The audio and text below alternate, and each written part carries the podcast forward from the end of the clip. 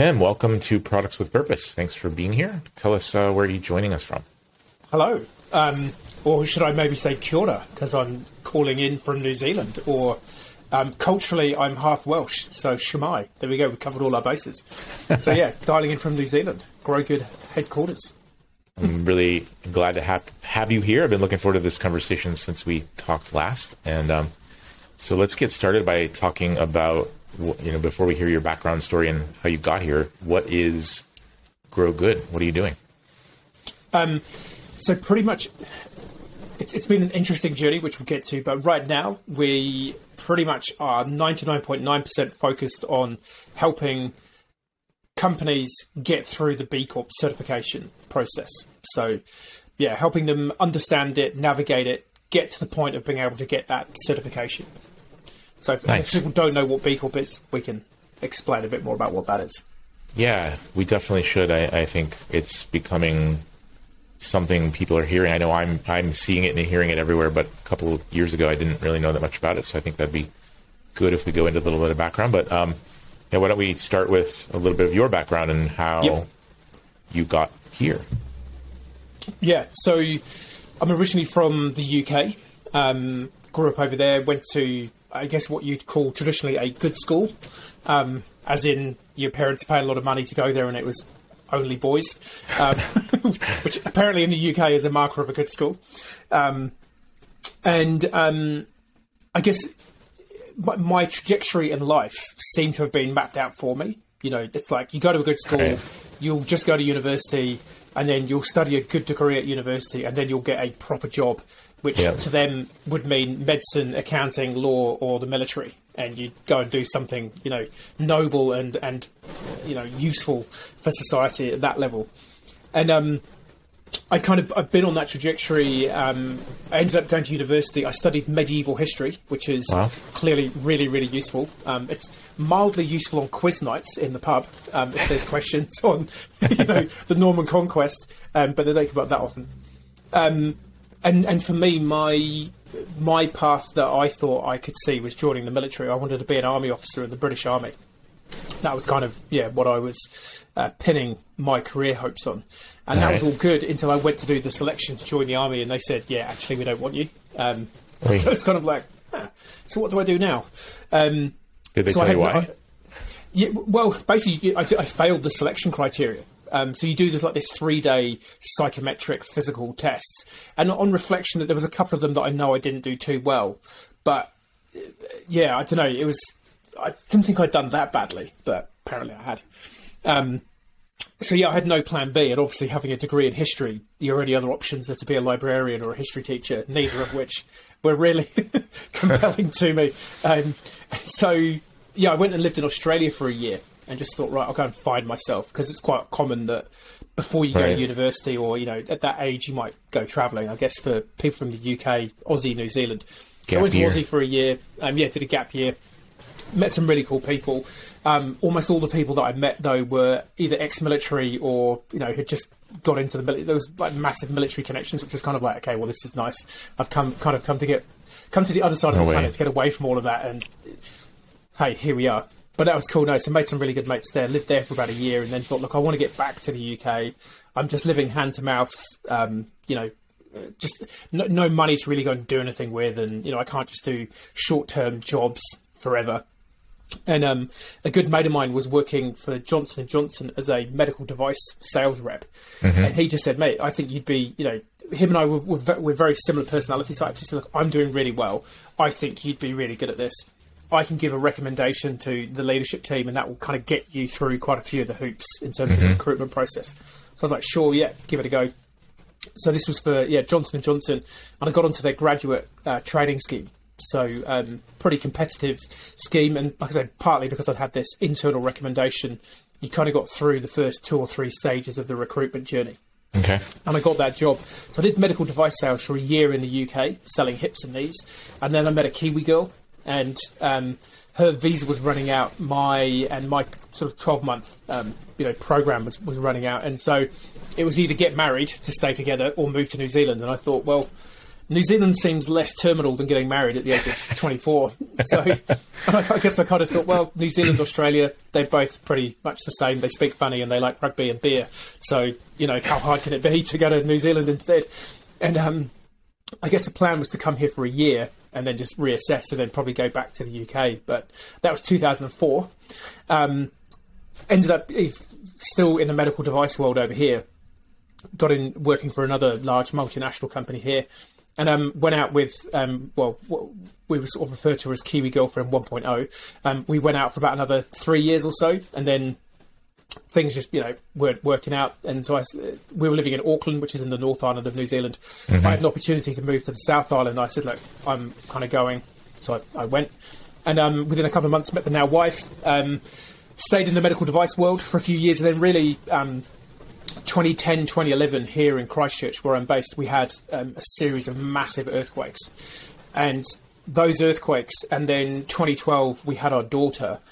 That sort of two year period was really what got me on this path. It's, it's fairly common um, in terms of like the medical literature that if you have a near death experience, the birth right. of a child or the death of someone significant or close to you, mm. um, any one of those can trigger what's called a subconscious awakening. And I basically had two out of three of them. And there was a lot of stuff going on in the medical device industry that I guess you kind of see, you watch it, but you kind of watch it go by, and the big corporate PR spin machine just tells mm. you, oh, look, it's all good, you know, yeah, nothing to see here. and um, so there was stuff like one of the companies I worked for, and this is all you know, it's all in the news or, or, was in the news. One of the companies I'd worked for um, essentially knowingly launched a product into the market too soon. Um, one of the um, uh, the surgeon who was running the, the, this, the, sort of the trial, he was a shareholder in the company, so it was in his interest that the product, yeah. you know, got to market. Conflict so they, they had this had this product out. It hadn't been fully tested in terms of what it was being used for. And the first, at least four patients that they tried it on died in the operating Yikes. theatre. And you know, at the time, they kind of spin it and go, "Well, you know, it's kind of medical misadventure, and you know, you can't, you know, you're not going to create leap forwards in technology without, you know, taking risk and, you know, da da da." But then, you know, like I say, when you're in it, you kind of go, "Oh yeah, I suppose, yeah, you know, it kind of makes sense." Um, and then um, a couple of years after that, almost every major medical device company was subpoenaed by the U.S. Department of Justice for hmm. basically mm. bribing surgeons. Was how it was, yeah. um, you know, pitched. Um, you know, so surgeons would be paid to go to conferences. They'd be paid to go and talk at events. They'd be um, taken to conferences and what have you. But, even, yeah. but to the level right. where also some of them were literally like, "Hey, the new Ferrari is being delivered next week. You know, it'll be. A, you know, don't stress about it." Yeah. And um, yeah, I guess all of that came into sharp relief, having gone through the earthquakes and the um, uh, having had you know our daughter, and I'm just like, what am I doing? Like, I'm working for these companies that theoretically are about you know making people's lives better, but actually all they care about is making money, and you know, I'm actively being a part of this um, in terms of, you know, supporting their activity, even right. though I'm not actually killing the patients myself, but I'm supporting, I'm giving agency to this, um, you know, to, the, to the yeah. type of business that they're doing. And so that was the beginning of me trying to find out, well, what's it all about? Like, is it, is, you know, is your job as an employee just to support companies to maximise their profit? Because that seems to be what it's all about. Yeah. And so I went on a bit of a journey of sort of self discovery to work out well what is what is life all about? And is you know is it just to be happy? Is it just to make money? Like what is it? And that's what I got onto the like the purpose journey. And then through that I stumbled through this rabbit hole internet rabbit hole and found B Corp. And it's like okay so there's a group of and this would have been 2013 2014 you know it's like back then there was about a thousand ish B Corps. It's like mm-hmm. well I might be crazy but there's a thousand other business owners who are equally crazy who equally believe that the way we're running the show in terms of like let's just make as much money as possible and who cares how we make it. And so yeah that's Real how quick, I got into it. Just kind of pull on the thread of um, the subconscious awakening and, and the earthquakes and birth of your you said daughter right? Yep. Um, waking up and kind of asking these more existential questions and I've, I've had a lot of these moments a number of these moments over the last let's say 10 years also mm. where I've I've had questions for myself around getting aligned with with myself and kind of yep. is is this thing that I'm doing or or is this um am I supporting something that I don't really believe in? And it took a lot of deep digging. Like, what was that process like for you to, you know, at least in my experience, the realization might happen in a short period of time, but yep. the work that it takes to de- detangle yourself, disentangle yourself from not only the external world that you're committed to, but also kind of the internal wiring of what you've been doing for so long. Like, what was that process like for you? Horrendous. Still going. um, you know, this, this, is this for me is, is the key to human existence. It's it's to work out like you know it, it probably took me six years to really get my head around that existential yeah. unbundling and to work out well who who am I? Who do I think I am? Why am I who I am? How did I end up to be who I am? And you know all these questions. And but you know th- this is the key thing. This this is in many ways the key to a successful and productive and a life of contentment. Is, I agree. And you know, it, I'm not very smart. It took me six years to think about how, how, do you how do you unpack purpose. It took me six years to go. Actually, just look in the dictionary. Huh, what a crazy idea! Because people kind of take all these words and they try and work out what they mean. And if you look at the, the definition of purpose, it's the reason for which something was made or created, and something's use or usefulness. And you kind of go, right. So why was I created? and what unique skills have I got that I can give to society and the planet to make the place better? Like, it's it's simple. It's really simple. Great, you just go and do that. But then you've got all the conditioning. You've got yeah, but mum and dad want you to be a lawyer, or mum and dad want you to do this, and yeah, your school exactly. said no, only you get to. You know, I asked my. I remember, um, you know, I used to walk through the town to get to school every day, and I asked the careers master one day. I said, "Oh, Mr. You know, Mr. Townsend, I'm, I'm just curious. How do like how does how do shops work? Do the people in them do they own the shop? Do they own all the clothes and stuff in them, or do they rent it? Like, just how does it work? Boys from this school don't work in shops, so don't worry about it, Timothy. Mm. It's like just you know these aren't the droids you're looking for. It's like you, you don't need to worry about that. That's like oh, okay and so you just kind of ignore that as a whole career choice has now been mm. i've been told that that is not a career choice that i can choose because you as the school wouldn't yeah. want to say that one of our kids has gone and got into hmm. retail mm. oh imagine that ooh, ooh. Um, and this is the big thing so for me the one of the the first part for me was to go well actually who am i like who who do I think I am? And I think having been a sales, you know, in sales roles, they're pretty good at getting you to do personality tests on yourself because they want to know who you are and what motivates right. you and all the rest of it. So I had a pretty good idea of like, yeah, I kind of roughly know how I approach the world. So then the next case is like, well, why? Well, am I actually who I think I am, or have I been created by other things? And that was, um, yeah, those the, are the questions. Yeah, and, and the key thing that helped me unbundle that was a thing called Proust's questionnaire. I don't know if you've heard of this. So back in the late 1800s, um, because they didn't have Facebook and TikTok and whatever else, um, entertainment consisted of you writing a questionnaire and then going to the, t- the, you know the tea house or the coffee room and sharing your questionnaire with your mates. And then your mates would go away for a week, and you'd come back the next week, and they'd come back with their answers, and you'd all laugh at them and go, "Oh, I can't believe that Eli said that." um, Proust's questionnaire is used by fiction writers to create characters. So it's I think it's 35 or 36 questions on you know what what's things like um, what are your values? What would be your motto? How would you like to die? Um, who is the historical character that you would most like to meet? Um, nice. What are the virtues that you most like and dislike in a man or a woman? And so fiction writers have taken it to be able to really create a character and go like, how would this character turn up and think and feel and, and be, be behaving? Mm. But if you use it as an introspective piece to review yourself and go, actually, what do I really believe? Not what I say on social media or what I tell my parents because I think that's what they hear, but actually, what do I think and feel? Mm-hmm. And then from that, it's what I kind of call the authenticity gap. There's like this version of you that's being created versus this the true version of you. And for me, this is you know typically what the midlife crisis comes to because you have you know typically you've had you're having a kid or you have some big existential shock. And it's like you realize those, there's a gap. There's a massive gap and, and those two come crashing together and you go i just don't know anymore. And that's the existential so for me yeah. it was like who am i? Is that really me? And then working out well, what led me to be not the true version of me? And to understand where all those kind of sliding door moments were through your life.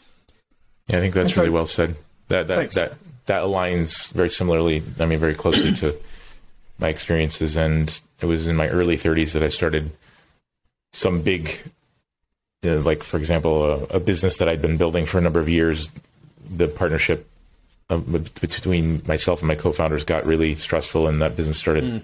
like that partnership started crumbling, and that that was one of those sort of moments when I think it got me just asking questions like that. It was the first time I really remember asking. I'd spent the decade of my 20s just working on creating freedom, like how much, what do I need to do to be successful, yep. working hard, uh, building the American dream, but started asking questions like these in my early 30s when I was super stressed out. Things were going, you know, things were very shaky. Who exactly am I and who do I want to become? And like, what am I doing for that? And the next 15 yep. years has been this process of figuring out how did I be how how was I wired to become someone that really isn't me and who, mm. who you know what is that true inner self? So yeah, fascinating mm. experience. Yeah, thanks for sharing that. Go ahead if you have more. yeah, I mean it's what it's what I call the tribalization process. You know, the where you were born, your your parents' expectations. You know, and the classic example would be, well, neither you know, there are expectations of all different kinds. It's like either we didn't go to university, therefore we're going to make sure absolutely that you do go to university yeah. we recognise, or we went to university, therefore you must go to university, or we didn't go, therefore you shouldn't go because people like us don't. Like all those expectations from parents, society, your peers, your school, you know, all of that eh, basically influences your your path in life. Absolutely. And I think it's it's more rare that someone can kind of be immune to that and go, no, actually, I'm not interested in what you're telling me. I, I know that this is my path. I think the vast majority of people are asleep at the wheel in their own lives. They have this, you know, I, I love the um, etymology of words, you know, discontent. You know, mm. I'm, I'm not content. I am diseased. You know, I'm not at ease, which manifests with disease. You know, we, we just kind of we know. Just look at the meaning crisis in, in the modern working environment. Like most, if you look at all the Gallup polls that come out every year, like the vast majority of people are disengaged or actively you know, actively disengaged like i'm stealing everything i can from your office because i hate this business so much you know yeah. what i mean it's like it's insane it, like yeah. i don't think we could have created a if we wanted to create a worse system to lock people into sort of existential nightmare i don't think we could have done better than what we've actually managed to create you know what I mean? In terms of like a complete system that creates you and then just traps you in this bubble of consumerism and chasing success, which only looks like financial and material success in the vast yeah. generalized case of humanity. It's um, yeah, it's insane. Something you know, kind of just on the the other side of that coin that I'm excited about is that so many people are really waking up right now and and saying like we're not willing to.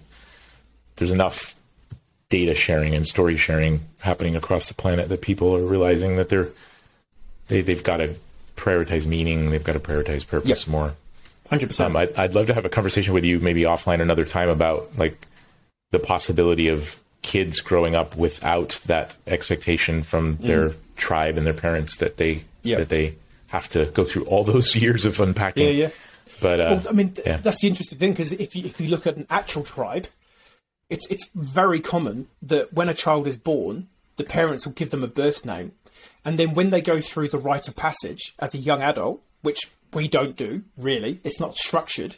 Mm-hmm. After the rite of passage, and they've had maybe 12 to 15 years of watching the kid in action, it's not uncommon that they have almost like a renaming ceremony where wow. the tribe goes, Actually, Eli, we've worked out what your role's going to be. Like, you have these skills and you have this proclivity to be good at this. So this is, you know, we now know what your place is, and and so like that's what we've always done. It's kind of only recently that we go, no, like Eli, like we want you to be a doctor or a lawyer because that's going to make us look like we were good parents, and it's going to be a good job for you, and the family's going to be safe and secure. It's like, okay, I see that, but I'm really rubbish with people and science. yeah, but that's okay. Just like just fudge it, just give it a go. You'll be fine. You know, I think it's we need to get back to that, and I don't think it's as far away as we perhaps think or, or, or don't even think, which is part of the problem. Yeah, yeah, I love these these kind of conversations, and so so that process that you went through, kind of realizing, you know, that that what you were doing and who you had been wired to be was was not really you, and trying to figure those things out, and now like leading that, you know, like get us to the point of um of Grow Good and, and why you've chosen this. Like, what's Yep. the what's the how, why is this more aligned for you? Yeah, yeah. And- and- did I choose it or did it choose me? There we go. That's the you go. know, the thug life, whatever it is. Yeah. So I, I got to a point. I was I was sta- I can see it right now. I was so part of my job is or part of the job as a medical rep is you go into the operating room for the Americans or the operating theatre if you are of the uh, Commonwealth persuasion. Um, and part of your job is to help the surgical team, help the surgeon, you know, make sure that the procedure goes well. If they get stuck or they're not sure about how things work when it comes to your product, you kind of navigate and guide them through that. So I was standing in this operating theatre. The surgeon was being a jackass, as they are want to be. Um, orthopedic surgeons, like typically A player kind of guys, m- mainly guys, they just want everything to be perfect and the best. And if it's not going well, they just start shouting and berating everyone in the room. So he's they're kind of doing his typical thing. And I'm just like, I know how much money you earn, and I know how much money you're kind of gaming in the system, and you're abusing these two nurses who are paid a pittance and are just doing the best that they can. I'm like, I'm just, I'm literally, I'm done. And, and I, I, I held my tongue. I almost felt like saying, dude, you're a jackass. Like, I'm done. But I thought, no, I'm, I don't want to burn my bridges completely. But I basically went home that lunchtime. We lived um, a couple of blocks away from the hospital uh, that I was working at at the time. I went home and I said to my wife, I'm done. I, I just can't do this anymore. Like, I, I've seen too much. I know how this thing works. I just, I cannot, I just cannot do it. Cannot do it. And so I ended up um, applying for I don't know about eighty different jobs because the medical device world is really insular and you know you kind of bounce between jobs because everyone knows everyone. It's like really connected industry. And I thought, well, may- maybe it's just the medical industry. Like I've had my only real working life experience has been in this one industry. So I just applied for jobs in all sorts of different industries. I thought, look, we, we'd moved up to Auckland post earthquakes to have our daughter. So I thought, right, we want to get back to Christchurch. I want to get anything in anything but medical, and I want to try and get a leadership role because I'm, you know, I'm in my early 30s. I, I, again, you know, I need to have a leadership position on my CV by the time I'm 30 Yeah. And I ended up being hired as general manager for a firm of surveyors and engineers. Like it was completely random, but they wanted someone with BD experience, not with technical background. They wanted to, someone to you know lead the sales growth of a new office they were building and build a team around. I thought, wow, this sounds like pretty cool. Um, but you know, in in the rebuild of Christchurch, so this is 2014 they they kind of polled the community and everyone living in Christchurch said we want a green, sustainable, livable, walkable city that is community and family friendly and interconnected. Great. So the, the public has spoken. What did we get? We got a city that was cheap and nasty and built around the car and disconnected communities and it was all built around the property developers getting their buildings up as cheap and as quick as possible. Mm. And being in that industry and listening to the property developers and, and just watching what they wanted to build, it was like, I don't care how warm the building is, I just want it cheap and quick. And it's like, right, okay, so it's not just the medical industry. Okay, so the, the commercial property industry is the same. And then being in that industry, you know, you would bump into lots of other groups like banking, finance, insurance, you know, some of the companies that were tenants in some of the buildings that we might be, Yeah. you know, doing some advice around. And again, everyone was, it just like, it just came back to dollar, dollar, dollar, dollar, dollar. And it's like, none of you see the impact that you're having by taking the, the quick, easy financial route here? Like you're creating all this damage and you're destroying the planet. And so it kind of really just crystallized that, hang on it, it wasn't just medical. It, it seems to be that everyone just cares about making as much money and they just really don't care about anything else. And because I'd had that that kind of moment of clarity, and by this point it was fairly well crystallized. Um, it was just like this is just insane, and and so I got out of that industry and I thought, right, I want to get into coaching and training. Like it's it's something that I'd thought about whilst I was selling medical. Like I say, we got sent on a lot of training programs Yeah. because you have to be able to. You know, outwit in many ways psychologically a a highly trained orthopedic or neurosurgeon. Like they're smart people, so you need to be Yeah. on your game when it comes to psychology and you know communication and, and what have you. And I thought, well, I reckon I could take a lot of that content and probably do. I, I thought I could do better. And um, so I ended up getting hired into a role as a full time sales trainer for a small company based um, in sort of um, one of the provincial areas of New Zealand. And my plan really was to stay with them for a few years, just get you know trained up, build up a bit of a Rolodex, and then go out on my own. But after about nine months, they'd kind of overestimated their forward bookings. So they hired five of us at the beginning of the year, and by the end, well, pretty much just before the end of the year, the five of us were made redundant. So late 2015, I just thought I've kind of been telling everyone else that they should be a B Corp for for about a year now. I, I tried to get the property company, and they were just like, "Well, does it make us more money?" I said, "I don't know, but it seems like a really cool thing to do." The training company were were pretty interested, but they, you know, they were a small family run business, just didn't have the capacity. And back then, there was still like two B Corps in New Zealand. So they were kind of like, what, yeah, it kind of looks interesting, but not really sure what you're talking about, Tim. So I kind of thought, well, look, I've been telling everyone else that they should be a B Corp. I've got an opportunity now. Um, my daughter was kind of just at preschool. My wife was just looking at getting back into the workforce herself. And I just thought, if I don't give my own thing a go now, I'm going to go and take a job that I mm-hmm. dislike, that right. I know is complete BS again. again. And it will be 10 years, I'll be 10 years down the line and I'll hate my life. And I, I just said to my wife, look, I just, can I just give it a go? So tell me, so, like, how did you first discover B Corps, and why did you, you know, what led you to start telling other people they, you know, start, yeah, yeah. you know, kind of so, championing? I think it was um, two parts to it. So having gone down this purpose journey and trying to work out like there's got to be ways that companies can try and do some good, you know, whilst they're doing what they do. So in the property consultancy, um, I was trying to work out, you know, is, is there a qualification or some training I could get? Because I had no construction or property experience per se, mm-hmm. whereas everyone else was like a chartered surveyor, an engineer, or what have you. So I felt like I need, I need to try and get some kind of qualification to prove that I know something in the building industry. So there, there's a group over here. Well, they have them in most uh, countries called like the Green Building Council. So right. the New Zealand Green Building Council. So I, I, did a training program through them to become a green building practitioner. I think it was called, which mm-hmm. basically means you understand the principles of green building and you can provide some advice on that. So I'd kind of gone down a bit of a rabbit hole there and just been searching courses and certifications and what have you. But then the other part of it was that the internal culture in the company was pretty toxic. And so I was kind of Googling you know certifications for me that I could pursue, whilst at the same time looking for kind of HR fixes and cultural um, frameworks that I could maybe introduce to, to, to at least get my Christchurch office humming, and which mm-hmm. would then kind of prove to the Wellington and Auckland offices where they were pretty dysfunctional, like, hey, you know, this is working. And kind of through that, I just ended up in this internet rabbit hole and came across this B Corp and thought, wow, like this is really interesting. Like it's social impact, environmental impact, training your staff. I was like, okay, this looks pretty cool. And I thought, well, typically like stuff like that just isn't in New Zealand yet. So I thought, oh, I bet there won't be one in New Zealand. Maybe we could be the first company in New Zealand. I think I've always liked being like the first or being doing something different anyway on a personal note. Nice. Um, and I, was, I, had a quick look and I was like, damn it, there's two of them in New Zealand. So I, I bet there can't be one in the South Island. I was like, damn it, there's one in Christchurch. So I rang this guy, Steve Arder. Well, I emailed him Steve You're supposed Arder. to be happy that there are people doing it. Well, I am. I am now, but back then it was like, you know, come on, I want to be the first. Um, so yeah, I emailed Steve and said, hey, look, you know, I've just stumbled across this B Corp stuff. Um, could I just come and have a coffee with you and see what's what? And so I booked, you know, like a forty-five minute meeting with him in his office, and I left about three hours later, just with you know my head just exploding with all these ideas and like, oh awesome. my word, like he gets it. Like this, this guy runs a business. He's the CEO of a business, and he gets all the stuff that I've been talking about. That I don't understand why everyone else is doing all this crazy stuff. And so that was just like really, really cool. And so I just said to him, look, how can I help?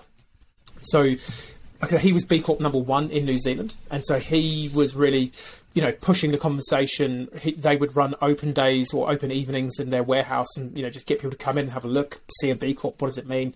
So yeah, I would like be handing out drinks at events, um, whatever, like whatever, you know, helping him organise movie nights and stuff like that. And so I then got connected with B Lab. So my my business is a certified B corporation, but mm-hmm. B Lab is the organisation that runs the certification framework and you know, runs right. the whole thing globally. So I got connected with the CEO of B Lab at the time and I was like, just what do you need doing? Like, I will pretty much do anything that you need doing in New Zealand. Like, and I don't care if you don't pay me. Like, I just want to, I want people to know about this thing. And I was really like, come on, you just find some any money, like pay for some flights for me, and I'll just go and talk to. I'll go and like I said, I'll get a list of all the CEOs of the top 500 companies in New Zealand. I'll personally send them a note and go and meet with them and explain to them what this thing is. But they were just B Lab has historically been really under resourced, and it was just like we just don't, we can't even pay, you know, we can't even buy you a coffee, you know, almost. Mm. So after about a year of engaging with them, they said, look, we're going to give you the title of B Corp ambassador for New Zealand.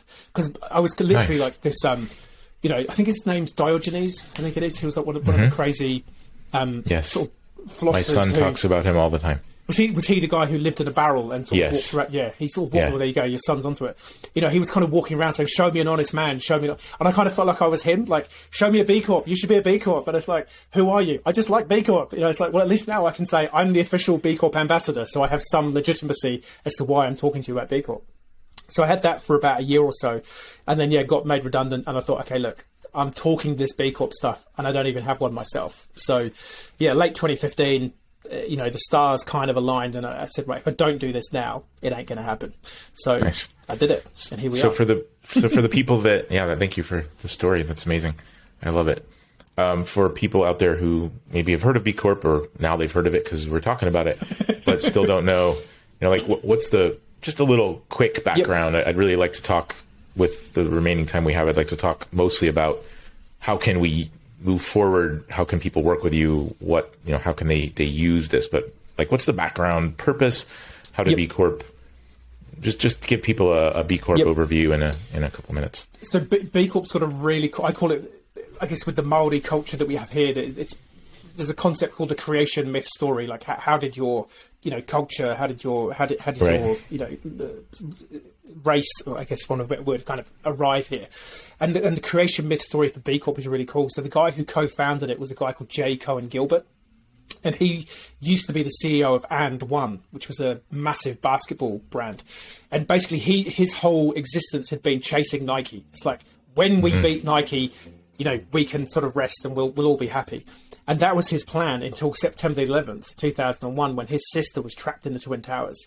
She oh, got wow. out, and then about a week or two later, one of his colleagues at And One passed away, and he so he had that existential moment. It's like, hmm.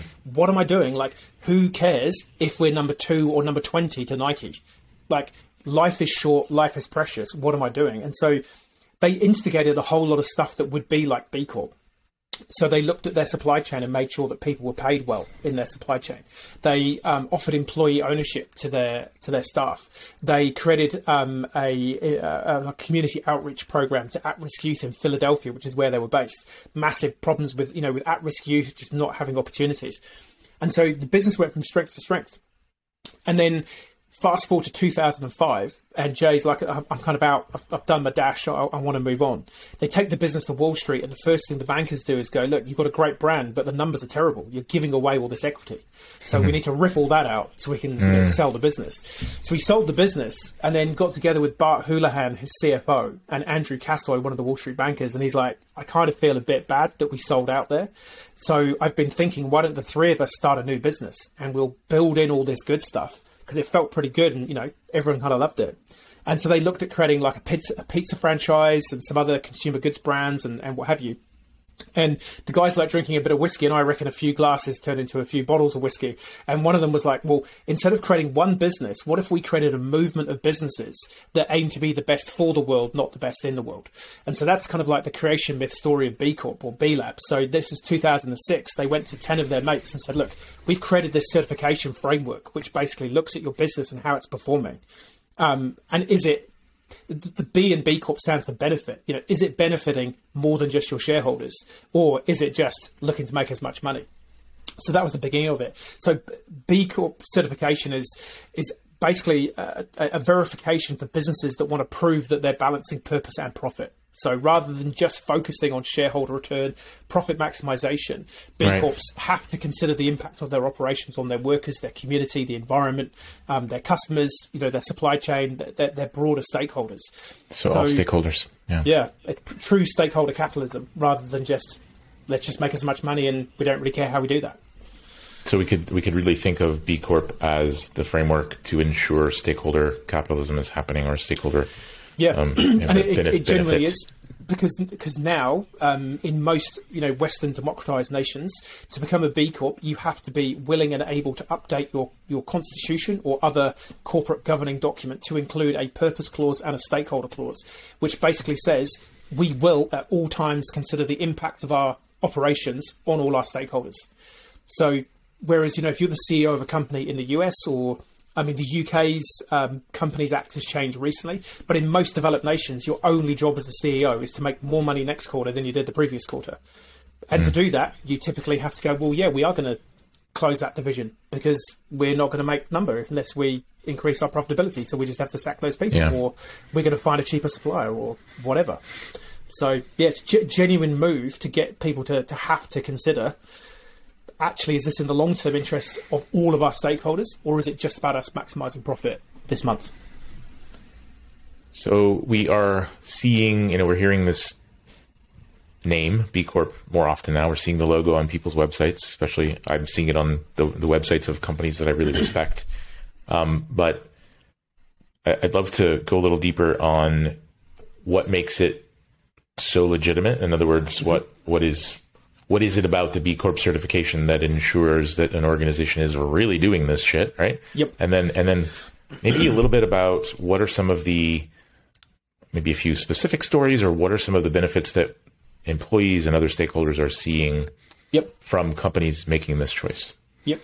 So, like, I'm always really clear to say that the B Corp is not a silver bullet and it is not perfect, but it is, in my opinion, the best and only solution that we've really got that looks to solve any or all of the challenges that we're facing collectively as a species.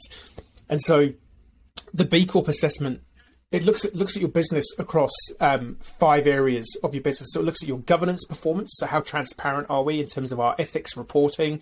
You know, do we have fifty shell companies ending up somewhere in the Bahamas and no one can work out where the money's going? Um, it looks at your um, how you treat your uh, workers. So do we compensate our staff well? Do we provide opportunities for career development and so on and, training and so forth? It looks at our community impact. So what's a community is a bit it's a bit of a funny one because it, it's kind of like a hodgepodge of different things. It looks at your supply chain if you have one. So where are you ge- getting your stuff from and how do you treat your supply chain? It looks at diversity across your um, ownership, your board, your leadership, and your staff.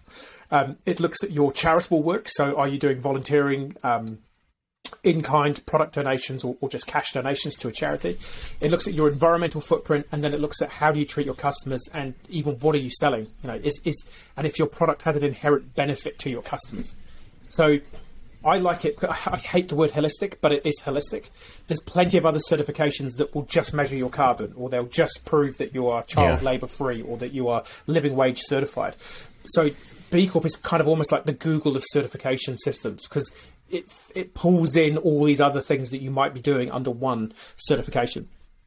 The other the other reasons why I like it is it's globally recognized and it's independently verified. So to become a B Corp, you do an initial self-assessment, and it's free to hmm. take that initial assessment, and you can play around with it and go through that assessment as many times as you want. But to get, if you can see it behind me, my little certificate here behind me, um, to get the certification, to get the independent validation, and, pr- and, and to prove that the claims that you're making are true, you pay your money to go through an independent audit process with B Lab. So someone comes and reviews your business, reviews your questions, and they go, "Great, well, Tim, you claim here that you're doing this." Can you give me an example of how you do that? And you provide an example. And then they go, great, well, now what I'll need to see is a spreadsheet showing me your supply chain, where they're based, and how much you spend with each one to prove that you're sourcing X percent of your material from local suppliers. Great. Okay, well, I'll go and do that for you. I'll download that from my accounting software and prove that to you. So, So I, I'd, I'd love to get into, you know, if I'm hearing this as a business owner, there's probably some little bit of nervousness or even fear around, you know, being that transparent and vulnerable. And am I going to find places where I can't change things easily and I, I can't change them enough to, to get here? But before, before we go into those challenges, which I know that's, that's something that you exist to help people through. Um, can you share with us a you know a couple stories or just some of the things that you're seeing or you've heard about where companies that have made the decision to go through this process like what are the payoffs what are the benefits what are, what are the Yep. things you know some stories that why is it worth doing Yep. So, I mean, at, at the high level, generically, we, we sort of talk to people that there are four main groups of people that every business bumps into, and that's customers, employees, some kind of supply chain, and typically there's some money involved. So either it's an investor or there's, you know, you've got a bank of some description, and all four of those are looking at your business in the middle and starting to ask the questions either directly or at least if not in their own head like what is eli actually up to? Like he's making some claims here but is that true? Like i don't know. Maybe i'll send an email. Mm-hmm. So I, i've yet to see any evidence that would show that becoming a b corp is bad for your business. I, I, I mean no one's ever said sent that to me. I have got reams and reams and reams of evidence and stats and and you know documentation showing that B Corp positively impacts your business. So some, I guess, like one one probably interesting example would be so there's, there's a company here um, based in Christchurch called Kathmandu, and they're they used to be so they sell outdoor clothing, kind of a bit like Patagonia, and historically their whole model has been you know stack them high sell them cheap. So it was always like buy two get one free you know poor quality material just just high volume sell as many as we can. And um, they got to a point where I guess their sustainability and brand team were kind of like, actually, do you know what? I, I don't think this is going to be the future of, of retail, particularly in the outdoor space. And so Tim Loftus, who's a mate of mine, was the brand manager trying to convince the team that they should they should look at you know doing better in sustainability. And I'll send a link to it, it's called the Dunphy model of um, sort of uptake on sustainability. I don't know if you've heard the of Dunphy? that. Dunphy, yeah, D U N P H Y. And basically, it's sort of so you know to begin with, you're kind of actively resistant to doing any good around sustainability because it seems all fluffy and woo woo, and it's like whatever. But what Tim Tim's a smart operator, and he he sat down with like the, the CFO and the CEO one day, and he said, "Well, look, let, let's take sustainability off the table." He said, "Do you know how much we spend every year lighting all our retail stores?" And the CFO was kind of like, uh, "No, I don't actually." And Tim's like, "Well, I can tell you. It's like something like two point two million dollars a year we're spending on just lighting in our stores." He said, "What if I could halve that for you?" And the CFO's like, uh, "Well, yes, clearly that would be of interest." And he goes, "Great. They're called LEDs." Mm-hmm. So it's like there's multiple examples where just looking at doing good through social, the social and or environmental lens has a business benefit. Yeah. Um, so that's one example.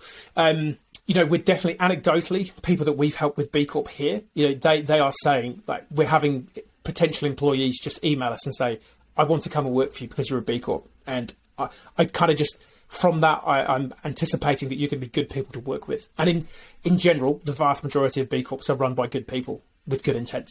And so, yeah, we're definitely seeing so many benefits from people. You know, if you do it authentically and you and you yeah. fully integrate the, the, the learnings and the opportunities from the assessment, it's it's just a huge win win. Yeah, that's awesome. Thank you. So, talk to us a little bit about you know the the if, if somebody out there is a little bit afraid of, of digging into the process, kind of yep. a little bit of fear of the unknown, and what can you tell them about the process itself? And so it's really interesting. There's, I think that there's a lot of people that, like you said, they're scared to kind of look. It's like, oh, I don't think we're going to be doing very well. Well, at some point you're going to have to look because you know this trend is not going away anytime soon. So I think it's so much better if you could if you can look front foot it, be be brave and honest that we're not doing so well in some areas. Just because lean key, into it. Yeah, because the key thing to remember is no one's perfect. Right. You know, to, to become a B Corp, you need to score 80 out of 200 points on the assessment. There is no 200 point B Corp currently. So no, no, one's one B Corp. No one is like, we are perfect. you know, there's nothing more for us to do. So even the best, the highest scoring B Corp still have got work to do. Like every, everyone is on a journey. And increasingly, I think people will respect you more for being honest and vulnerable and saying, look, we, we realize that this isn't great. But I agree. You know, when we built this business 20 years ago, we didn't know that. And it was a diff- different time. And I think in general, the vast majority of people will respect you for being honest about it and totally say, going to your community of stakeholders and saying, but we want to make it better. So can you let us know what you think we should do? So much better. There was a classic example here. There's a, there's a chain of, um, it's kind of like a Target, I guess, type store. Um, mm-hmm called Farmers, and it would have been about 2017 or 2018 maybe. Um, a lady, a mum, emailed them and said, "Hey, I'd just like to know a little bit more about your supply chain, and specifically where do you source um, your kids' clothing from?" To which their reply was, "I'm very sorry, madam, but that information is classified." Mm. Well, I'm now no. imagining six-year-old children making my clothes. I'm not yeah. imagining that it's amazing because if you don't yeah. want to tell me about it, yeah, and so we've got this really interesting period I think we're in right now where there's some there's greenwashing and purpose washing, people just making vastly overinflated claims about the good that they're doing. Yes. There's a next group in the middle kind of going la la la la la. I just don't want to. I don't want to. In case people throw rocks at me and say I'm rubbish, I'm just not going to admit to anything. But then on the other extreme, it's a new phrase I've heard recently called green hushing, which is where people are actually doing really really cool stuff but, not, don't want to talk about it. it. Yeah. Yeah. For fear of like being criticised. Hesitant to brag or yeah. yeah.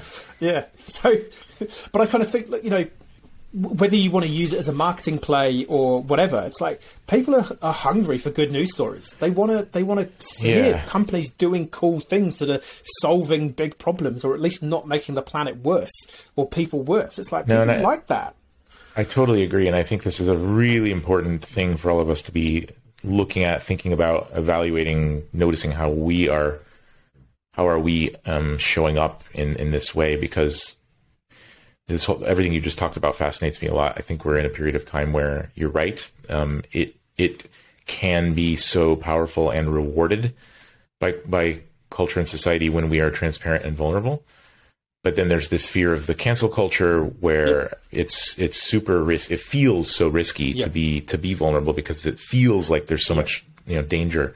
Yeah. Um, but but I think the reality is is that when we drop all of that fear and we're just honest about the process, it, it is rewarded. Like it is, 100%. and because everybody wants, and and when we're doing, when we're authentically trying to improve, and we're authentically looking at what we're not doing well, and we're saying to ourselves, and even willing to show other people, um, if we can tell those stories more openly, we can we can be examples for other people. We can be influencing other people and like you know, showing them the path because yep. the people who are doing it well, if they don't show the other, you know, show others that path, then then there's no model. Yeah. So I think I think those of us who are you know doing our best should should be more just broadcast a little bit more, not to not to brag, not to say I'm doing it perfectly, but like to totally. show a model.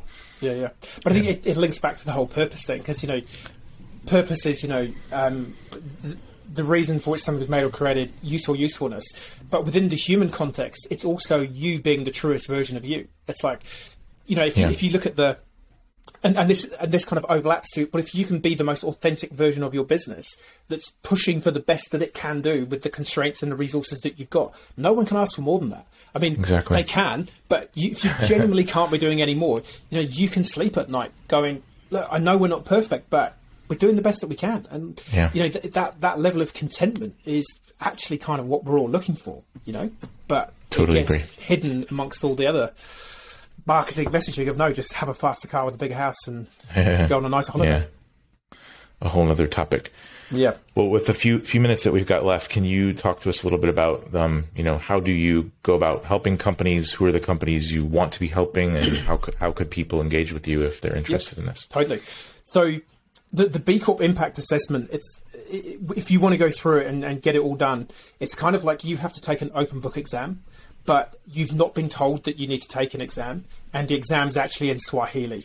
And basically, we're the book that you can bring in, and we're kind of like some kind of Hogwarts book that talks and it can translate lots of funky languages, including Swahili. So basically, we we have a process that just makes it really efficient. Um, we try and make it fun it's because it can be quite a basically it's a pretty dry online checkbox assessment that you need to go through, which is not that fun really. So we try and bring a bit of humour, make it a bit bit of fun. We're also really, really dogmatic about bringing your team on the journey because the worst you can do, and we see this happen time and time again, a company will go and do it by themselves. And they'll have one person in the company who's gone through the assessment by themselves. They sit in a queue for a few months. They finally get verified, and then they send an all company email. Hey, everyone, we're a B Corp. And mm. people go, were we a C corp and weren't we an A corp? Like this means nobody understands what it means. Yes, yeah, so we're really dogmatic about making you bring your team on the journey because if, if you just nail the internal employee journey, you're going to pay, you know, get your return on investment for any investment that you might need to make on the journey. You're going to get that back like a hundred times. Um, yeah, so literally, we, we just sit down e- either one on one or we work in cohorts if industry groups kind of align, or if you've got a similar kind of product uh, type mm-hmm. or service type. And literally, we just go through the assessment with people line by line and go, right, what do you understand by this question? And people normally go, we think it means that. And I go, no, it doesn't mean that. It actually means this. And they go, ah, oh, right. And then they go, no, we're not doing that. Or they go, yeah, we are doing that. So yeah, we just we just take them through that process. We have loads of um, resources for people. So there's there's examples where you know for a lot of small to medium businesses you might not have a code of ethics and a whistleblower policy, mm-hmm. but you kind of go, well, actually that's not a bad thing to do. And yeah, we do have a pretty big team now, bigger than I kind of thought. Oh yeah, we do have ten people. So maybe actually having a, a whistleblower policy is not a bad thing. Of course, we've got like templates and resources where like you know, we've got a white label copy of stuff like that. Like that's yours. Put your logo on it. Tell everyone cool. that you've got it. Educate people what it is and why you've got it. But you know we've done the heavy lifting for you. And the other thing we're really big on is we've got um, a community where all our clients that we're working with come and join the community. And like classic example, um, Jamie, who's got a business here based in New Zealand, really cool little B Corp. They make edible coffee cups. Um, Mm. It's like out of this sort of biscuity material. So you drink your coffee, then you eat your cup. You know, 0 mm-hmm. waste, fantastic. He's just launched in the UK. Um, well, not zero his, waste. Not totally zero waste, but pretty close to zero, but good waste. Um, Sorry. He's he's just got his first employee, and he sort of messaged in the community, "Hey, has anyone got a template for an, empl- an offer of employment?" And Wendy, who's from Kin Recruitment, was like, Yes. "Yeah, I'll send you one." You know, Cool. so just trying to help everyone. And we've had one lady in our group get um, sponsorship for her podcast from one of the other members in our group. So we, we- you know, we just want to get a community of really cool businesses who want to be the best for the world, like all B Corps, and just help us all get on and do some really cool stuff. That's basically what we're about. I, I got a selfish question. Where are you guys organizing? What tool are you using to keep the conversations in the community connected? Like, So currently we're using Facebook, which is called Okay. a Facebook group. Um, Yeah. We are looking at a couple of other options. Um, Facebook being Facebook, it's it's interesting. Like we did a poll a few months ago and said, look, Facebook, yay or nay, and people were kind of like it was split. So people were like, yeah, Yeah. Facebook is easy because I go on Facebook. Then others are like, no, I hate Facebook. I'm never on here, and it's annoying, so I don't see stuff. I don't think there's any easy answer. We've got seems one. like seems like Discord is is becoming a community center, but I'm just curious. I, we don't have to go too far on that. And I, Yeah. I'll.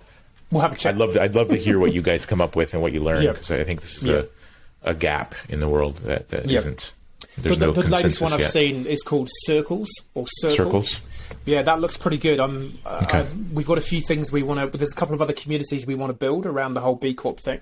Mm-hmm. Um, yes, we're we're just looking at that, and I think over Christmas I'm probably going to commit to that and start building some stuff over Christmas, and then have it ready Nice. to launch next I'd year. love to. I'd love to keep talking to you about that. So, for, For those sure. people out there that might be interested, what's the best way to kind of engage with you to, to learn more? Yeah, I mean, it, I guess it depends where you are on the journey. If you're kind of like, yeah, we know what B Corp is, we want to go. Just um, if you go to growgood.co, um, you can book a call with me. We can have a chat. We can see if we can help you. If you're kind of like, nah, this B Corp thing sounds mildly interesting, um, you can download a free ebook from our website, which is the well, I've self-titled it "The Definitive Guide to B Corp." Feedback has been it's been a really good overview of what B Corp is, why you should maybe look at it. It's got some stats um, around you know employees looking for this kind of stuff and customers and what have you. So it's a pretty good high-level overview of um, yeah what B Corp is, what the journey looks like. So yeah, those would be and always happy to connect on LinkedIn. Um, semi-regular um, posting of content through LinkedIn would be my main uh, sort of platform. Yeah. Nice. We'll link to those things in the show notes. Awesome. Well, so f- you know, just for the conversation today to this point, I really enjoy it, and I've really enjoyed it, and I appreciate what you're doing. Um, just a couple of wrap up questions that I like to ask. when you look at the world, your your world, you know, whatever Yep. you're seeing, kind of the, the the world you see through your lens. What's something that when you look forward ten to twenty years that you see a trend that makes you really optimistic?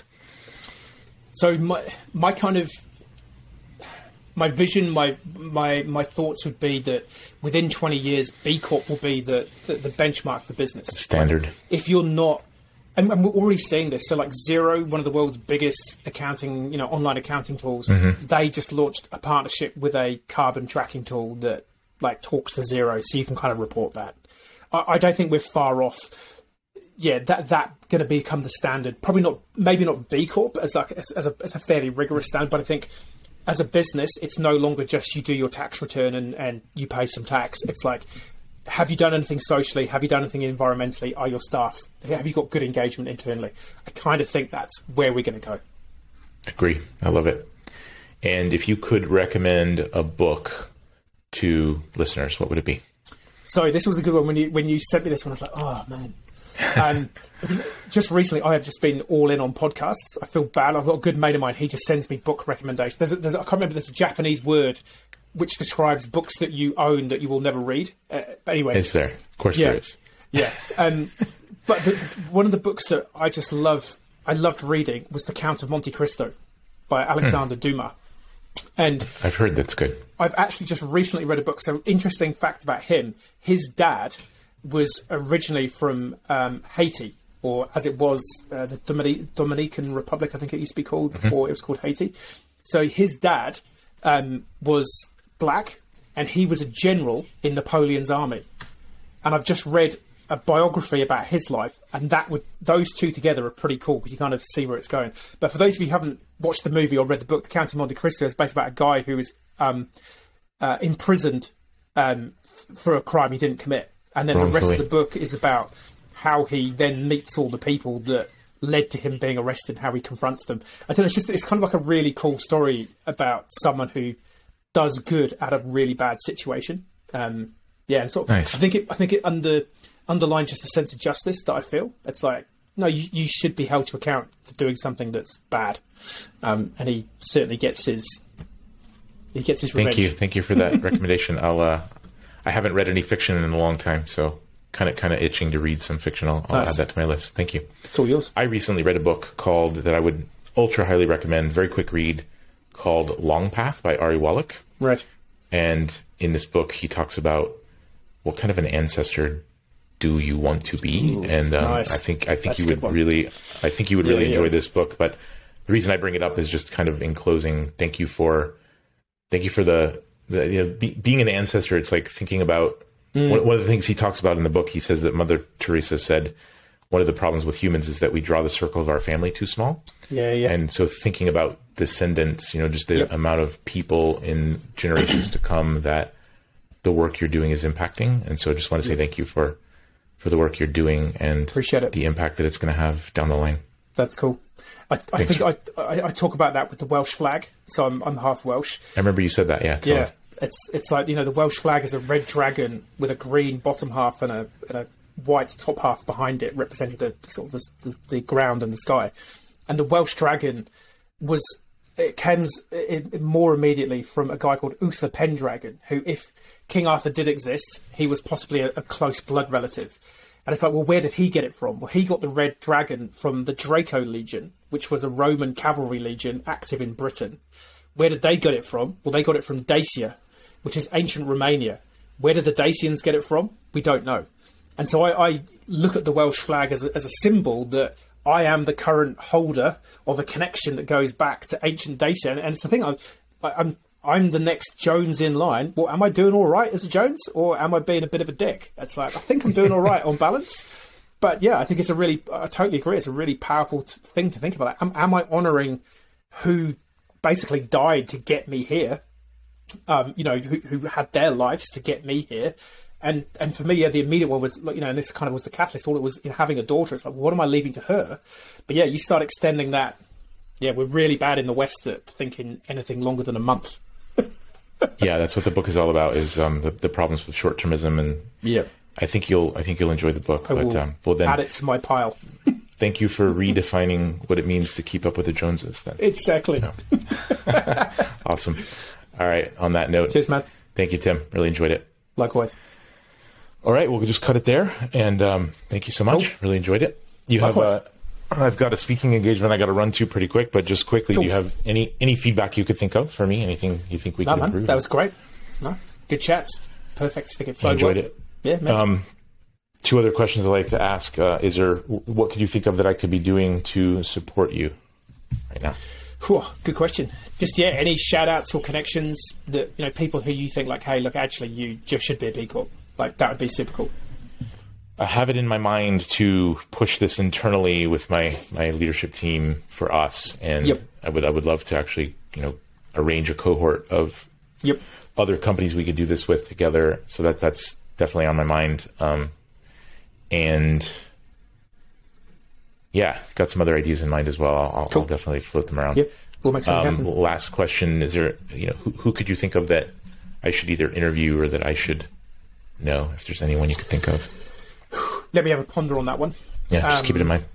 Yeah, there's a there's a few sort of tech based companies um, that you know um, have you know they're, they're on the B Corp journey. Um, Certainly that, that I'm connected with locally. There's one guy, um, Dan Fowley. He started a company here called Trineo, and they they went through B Corp and then sold to a B Corp, and then that B Corp got sold to Salesforce. Um, that could be an interesting story from it in terms of like a CEO founder who went on the money journey, then kind of connected to the purpose journey, and then yeah. Um, so yeah, I'll give that give that some thought. Okay, that'd be amazing. Thank you. All right, well, uh, we'll be in touch with scheduling when this will go live, and Yeah, let me know. Uh, yeah, looking forward to talking soon. Thanks so much, man. Have a good have a good talk. Talk soon. Cheers. Bye bye. Bye.